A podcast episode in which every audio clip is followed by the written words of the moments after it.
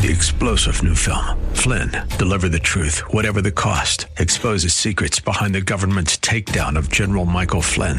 Flynn knew what the intel world had been up to. He ordered the first audit of the use of contractors. This set off alarm bells. He told the truth. He was the most dangerous person for Donald Trump to hire. They had to get rid of Flynn.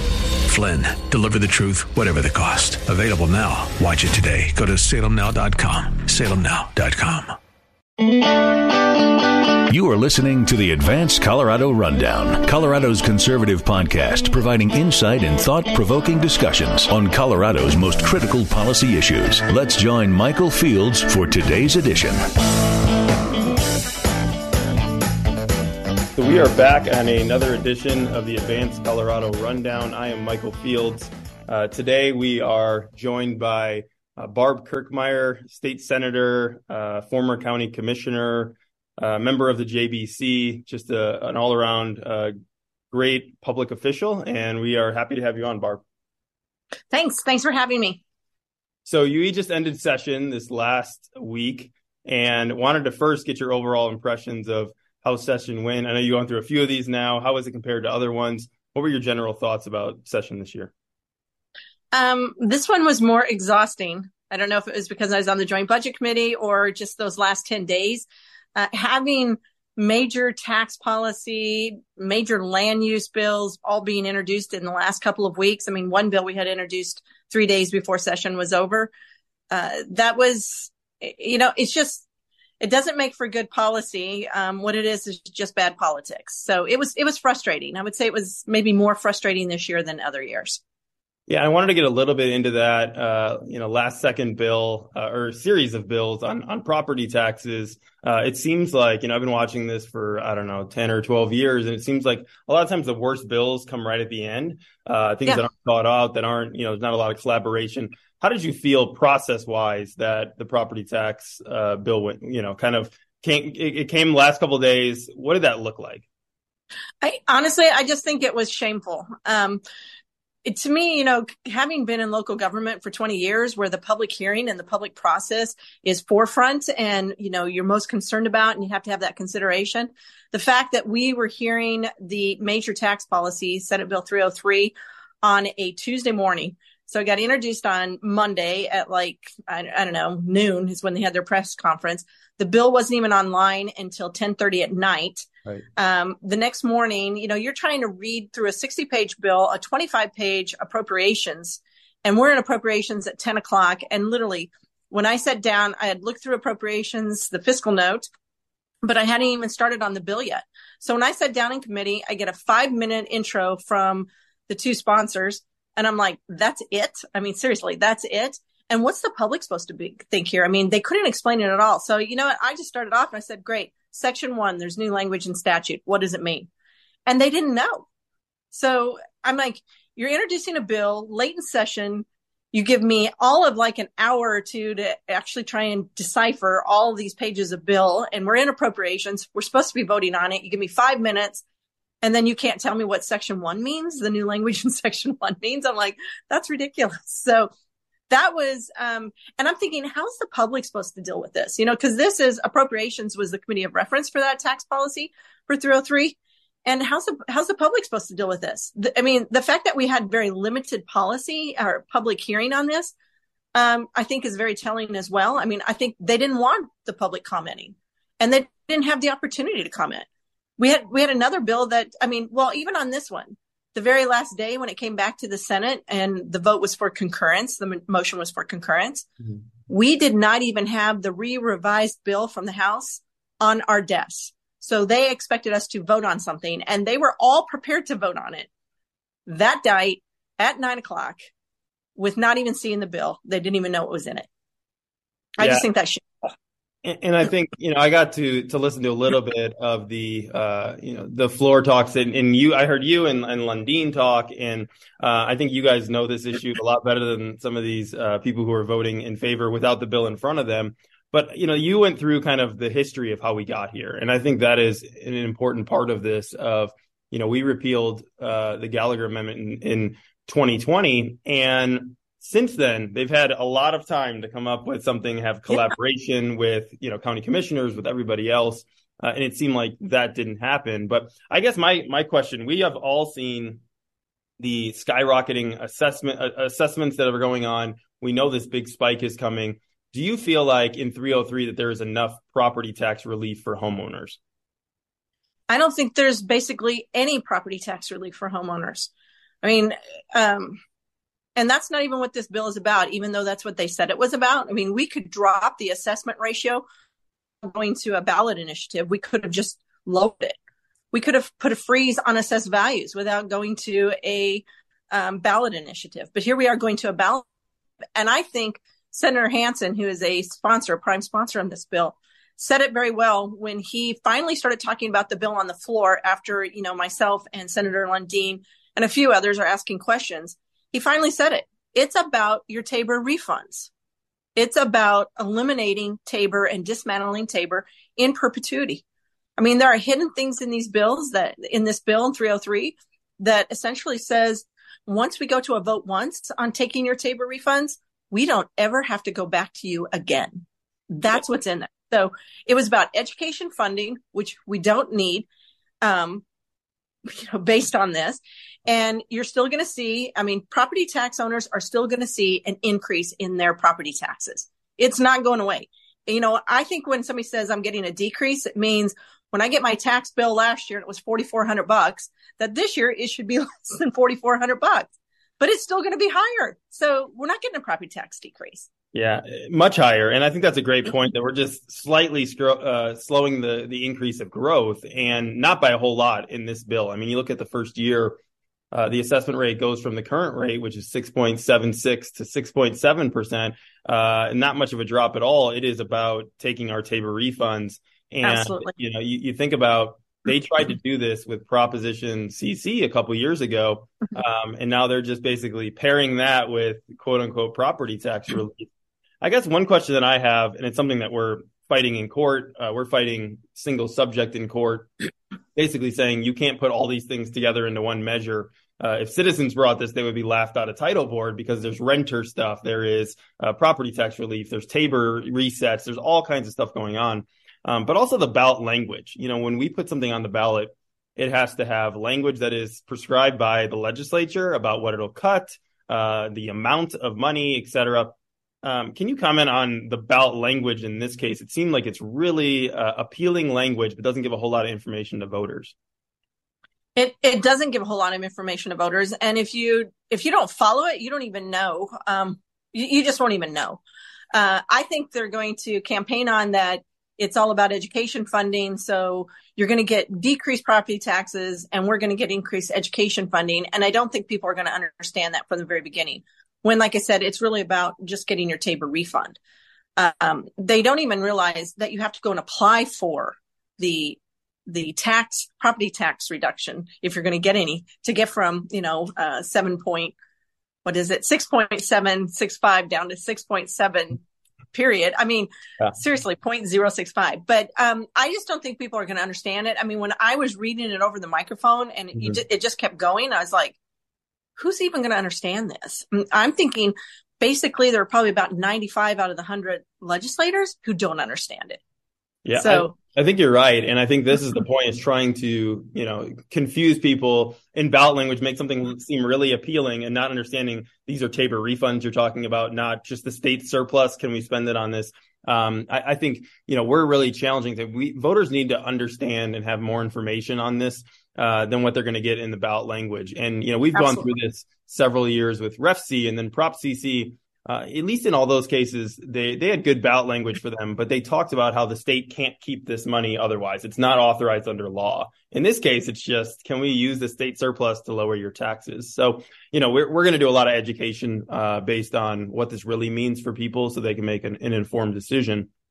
One thing that I wanted to, shifting gears here, wanted to ask you about was there was another, it's kind of two big bills going on at the same time at the end of session. Uh, one was this property tax one. The other was this, you know, total overhaul to, to zoning regulations in our state. Uh, I know you spoke out against it. It ended up dying eventually. But can you walk us through kind of where it started to where it ended up in that battle?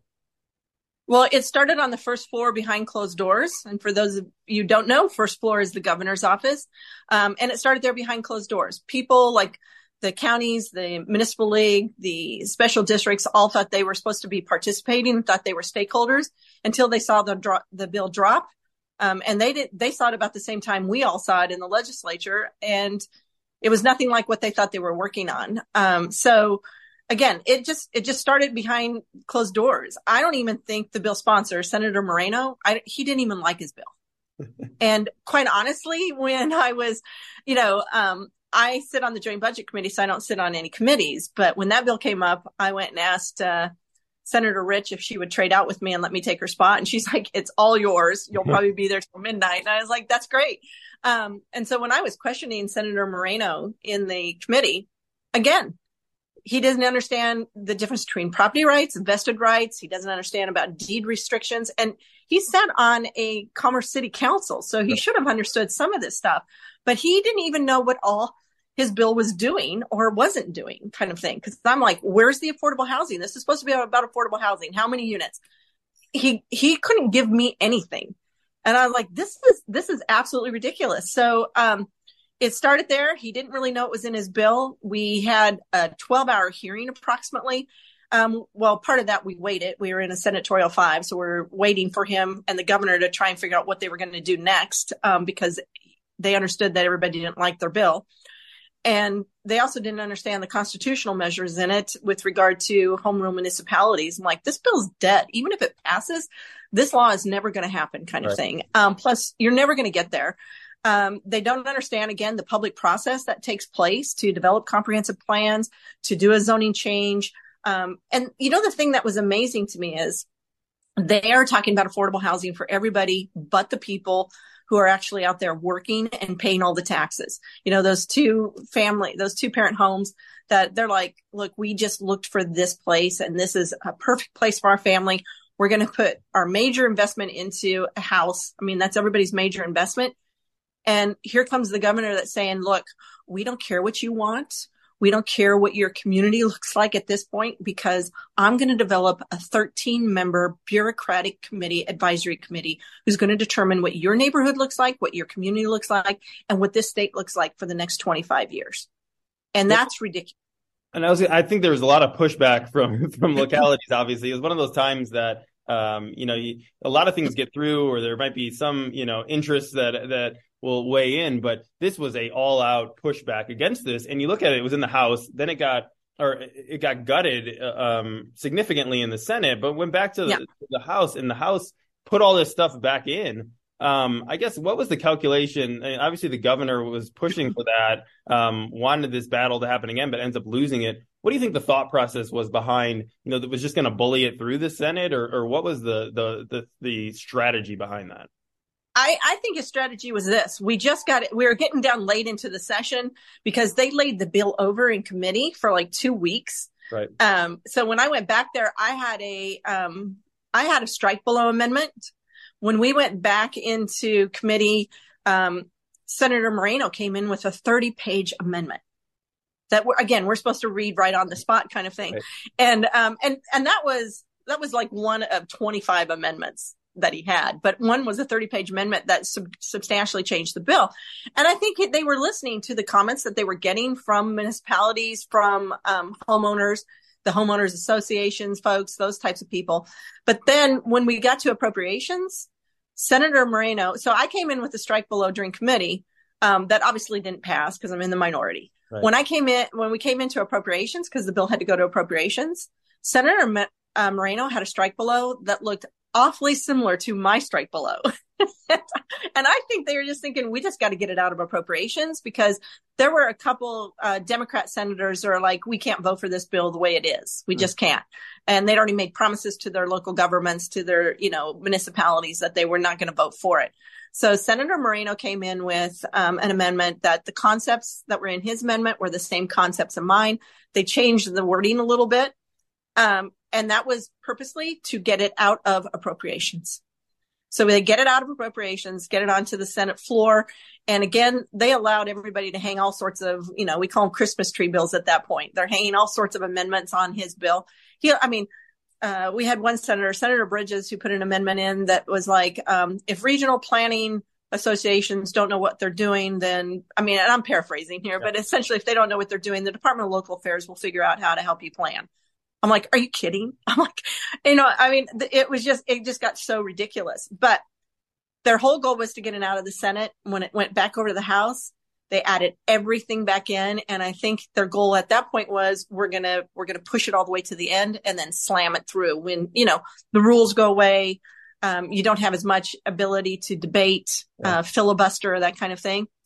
Um, the problem was, is when it came back from the House, they, there was at least, I know, because I spoke with six Democrats um, that said that they would stick with the Republicans and would not support the bill unless it went to conference committee and came back to pretty close to the Senate version. Right. Um, and I think they underestimated their some of their um, oh, folks no. in their party. Yeah. yeah. You know, I and I think this is one of the benefits of having uh, senators like you who have worked at, on local government level for so long, or, you know, Byron Pelton, who's done it too, uh, you know, just understanding how things at the state can impact localities, uh, in this case, in a negative way. And so I'm glad that that one went down. I'm, you know, afraid that it's going to come back. Uh, you know, the governor doesn't like taking losses very well, and therefore I'm sure they're going to try to to come back with something. But I, I wanted the last subject I wanted to, to touch with you is education. I know you for years have been kind of a leader on school funding, school finance. Can you talk about some of the efforts that you're doing along those lines and if they were successful or not this year? Well, one of the efforts we had was to buy down totally the budget stabilization factor, which is basically um, legislators put in place what I call a constitutional workaround back in about two thousand nine. Um, and they worked around what the voters vote on, saying, you know, you need to fund education at um, your base amount plus inflation. And the legislature came back in two thousand nine and said, um, well, what we're going to do is, and they went to court and they, you know, it's a workaround that's legal, apparently. Right. But what they do is, is they say, this is how much we think we're going to fund education. Now we're going to go finish the budget. And then we're going to come back and say, this is how we're going to balance, how we're going to stabilize our budget, based on lowering the amount of money that we fund into education. So that's how we came up with what's called a budget stabilization factor and this whole buy down of where we were like three hundred twenty-one million dollars short of where we should be uh, to fund education. And myself and Senator Lundeen and some others have really been working on this very stringently to get the buy down all the way down because of what happened in three oh three, Senate Bill three oh three, where there's like, oh, we need your TABOR refunds for education. And I'm like, no, we don't. Right. So in um, the School Finance Act, they came in, and keep in mind, the governor came in, we're trying to buy down, pay for education, and then also buy down kind of what some people call an I O U to school districts of three hundred twenty-one million dollars. The governor came in in his request, thirty-five million dollars. He thought we should just buy down thirty-five million dollars. I thought we should buy down the whole thing. Um, we eventually got it raised to, um, Senator Lundeen got it raised to one hundred fifty million dollars buy down. And I'm like, that's not good enough. I got on the education committee for that one meeting and got an amendment passed that got it to one hundred eighty million. Um, we tried to get an, an amendment to pie it all the way down. We could not get that passed. Um, in fact, the governor threatened us with a special session, which I think I said on the Senate floor, I like, bring it on. I would love to stand here and talk about education and tell everybody how we have four point six billion dollars in fund balances and state reserves that we could be paying for this and buying this down totally. So um, we're still working on trying to get that bought down because, again, here we are in three oh three. They're saying we need your TABOR refund for school finance. And I'm like, who says that when we have, again, four point six billion dollars in fund balances and state reserves that we could have bought down education? We do not need your TABOR refunds to pay for education. We just need to uphold our oath of the Constitution and pay for it, pay for education. And then we can start working on making schools more accountable. Yeah. And I think to, to that point, you would think that the Democrats would jump right on board wanting to to buy this down to pay for it all. But I think to your, you know, your point about three oh three and other tax increases is they want to be able to put the pressure. Oh, you will get more money if, you know, voters give us uh, a lot more money. And, and, and in this case, our TABOR refunds permanently. You know, they start chipping away at them. And then, you know, after ten years, years, they're gone. Totally. Yeah, it's for education. It's for the kids. It's so we can pay our teachers more. Yeah. And I wish that they would actually, you know, that money would get to teachers more. Uh, that's, I think a lot of people, especially during COVID, and parents saw how hard some of these teachers work um, and, you know, want to see them uh, get better, get better pay. But Uh, it seems like a lot of money goes into education. It doesn't end up necessarily in the classroom. But I think to your point about, you know, if there's a, a constitutional mandate and, and the money's there, why would we not uh, make sure that we're we're taking care of education? Absolutely. It's important. So, so, Senator, I appreciate your time today. Would love to have you back on. Um, I know you're kind of always in the middle of all the battles. You're somebody I was watching even on the Senate floor that has a lot of respect, not only from your caucus, but the other caucus, too. And just somebody who is tough and reasonable and just a good overall person. So love having you on our podcast. Thanks for making the time, and, and would love to have you again. Yep. I would love to, anytime. Let me know. And uh, thank you so much for helping to get the message out, because we just really do need to let taxpayers understand what's going on, what's going on with their money, how, you know, now after being on the budget, you know, I remember Senator Hansen last year telling me when I was telling him we should buy down education all the way and, pay, and fully fund it. He goes, "Well, go find it in the budget." Well, I went and found it in the budget, yeah. Senator Hansen. So um, we need to let you know, our taxpayers know where they stand and what is absolutely necessary, and try and work to make sure that we do provide an affordable living for every Coloradoan, not just a select few, but everybody. Yeah, I, I appreciate that. I appreciate your work, and uh, talk to you again soon.